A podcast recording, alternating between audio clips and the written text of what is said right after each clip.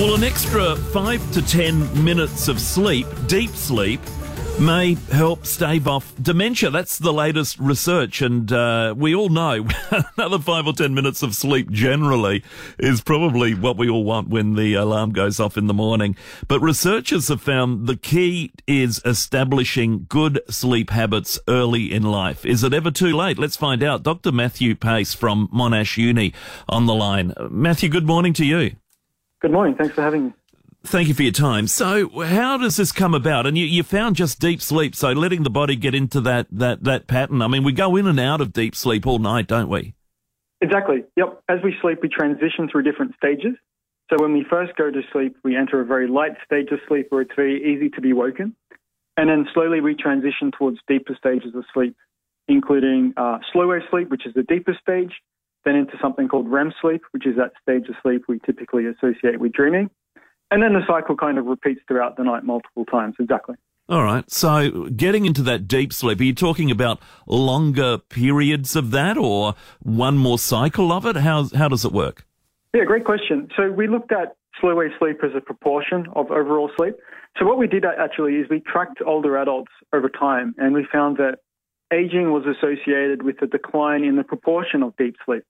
Uh, and we found that those that had greater declines in this deep sleep had a higher risk of going on to get dementia. So we're talking about the proportion of deep sleep relative to the to the rest of sleep. All right. How do we improve on that? Because sleep is a little bit outside our control in terms of how we sleep.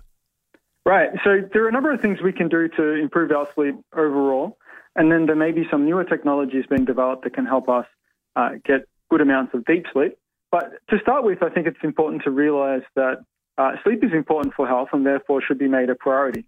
Just like we talk about um, making time for physical activity and other things we know are important for our health, it's also important to prioritize sleep and make appropriate time for that.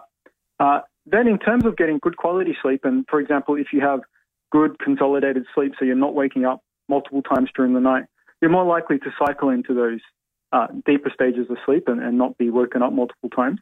And so there are several ways you can do that. For example, making sleep regular and having regular sleep wake schedules, uh, avoiding bright light uh, in the periods before going to sleep or wanting to initiate sleep, uh, having regular physical activity schedules, avoiding um, excess caffeine um, late in the evening or at night, uh, things like this can help us get good quality sleep at night. All right. Bright light is interesting, isn't it? Because, I mean, you know, it's, it's nighttime, the lights are on in the house, you might be watching TV or whatever, then it's time to go to bed, you switch everything off. Uh, generally, I find, and, and because I get up early, when I, when it's time to go to sleep, I'm asleep in, in, in seconds, even if I've had a cup of coffee, you know, maybe a dinner, whatever, and, and then go to bed. I, I can do that very easily because I get up early. Uh, so it comes time to sleep. I'm tired. I'm ready.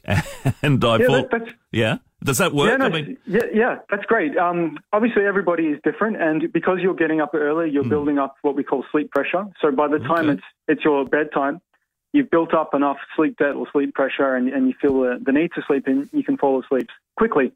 Other people aren't so lucky, unfortunately, and um, light is a primary driver right. of, of our circadian rhythms. We've essentially evolved in a 24-hour light dark, um, no, a 24-hour period where you know light and dark cycle. Mm. But modern invention of electricity has meant that uh, we're getting light at unusual times according to when we would normally get light, you know, based on the sun. And so, for some people, light can have uh, a very alerting effect.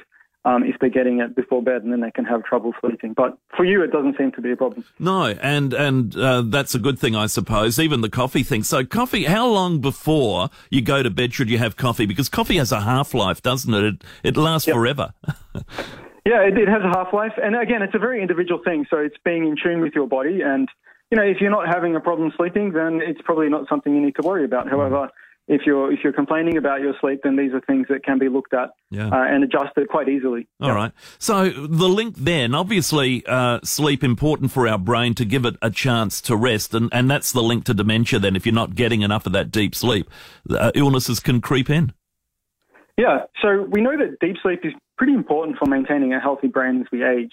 Uh, there was some research that came out uh, five to ten years ago that showed that as we're awake, our, our brain sort of builds up these uh, toxins, and that just happens as a consequence of our brain cells firing. And it's that deep stage of sleep that helps to flush out those toxins and essentially acts as like a garbage truck. And so you can think of deep sleep like, you know, if it's being disrupted at night, then you're, you're not getting the most efficient clearance of brain waste. And we've found that deep sleep even helps to clear out those toxins in the brain that accumulate in Alzheimer's disease. And so it might be that getting more deep sleep helps protect the brain by sort of helping to facilitate the removal of unwanted products that build up in the brain and eventually contribute to dementia. All right. How many other factors come into play here? You know, good diet, healthy lifestyle, not smoking, not drinking to excess, all, all that sort of thing. Do all those have a factor as well? Do they play a role? Yeah, they do. Uh, there are more or less 12 risk factors for dementia that are modifiable that experts kind of agree that if we do these things right, we can prevent up to 40% of dementia cases. And that includes things like managing your blood pressure and avoiding high blood pressure or treating it if you have it, um, getting good uh, regular physical activity, um, having educa- uh, education seems to be protective. Mm. Uh, so there, there are many different factors, and we always knew that sleep was important for the brain, yeah. but there hadn't been a lot of research to link it quite reliably to the risk of getting dementia in the future. And so we, we hope that research like ours encourages further studies so that we can add more information to the picture so we yeah. can give better advice to, to people like your listeners about the things that they can do to maintain their brain as they age, essentially. Yeah, indeed. All right. And, and just finally, as we do get older, we, our patterns change. It seems we require less sleep. Is, is that right? I mean, does that happen? Yeah, our sleep needs change pretty drastically as we age. I mean, if you think about an infant, for example, you know, they, they have such high sleep yeah. needs as their brain is still forming and developing. And then through adolescence, there are a whole bunch of sleep changes as well as our brain kind of shapes itself and refines itself. And then as we enter old age, we also get further declines in our sleep.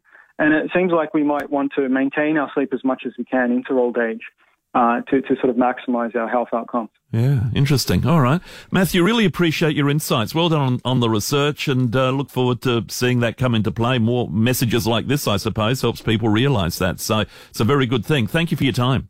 Thanks for the chat. I appreciate it. Dr. Matthew Pase from Monash Uni.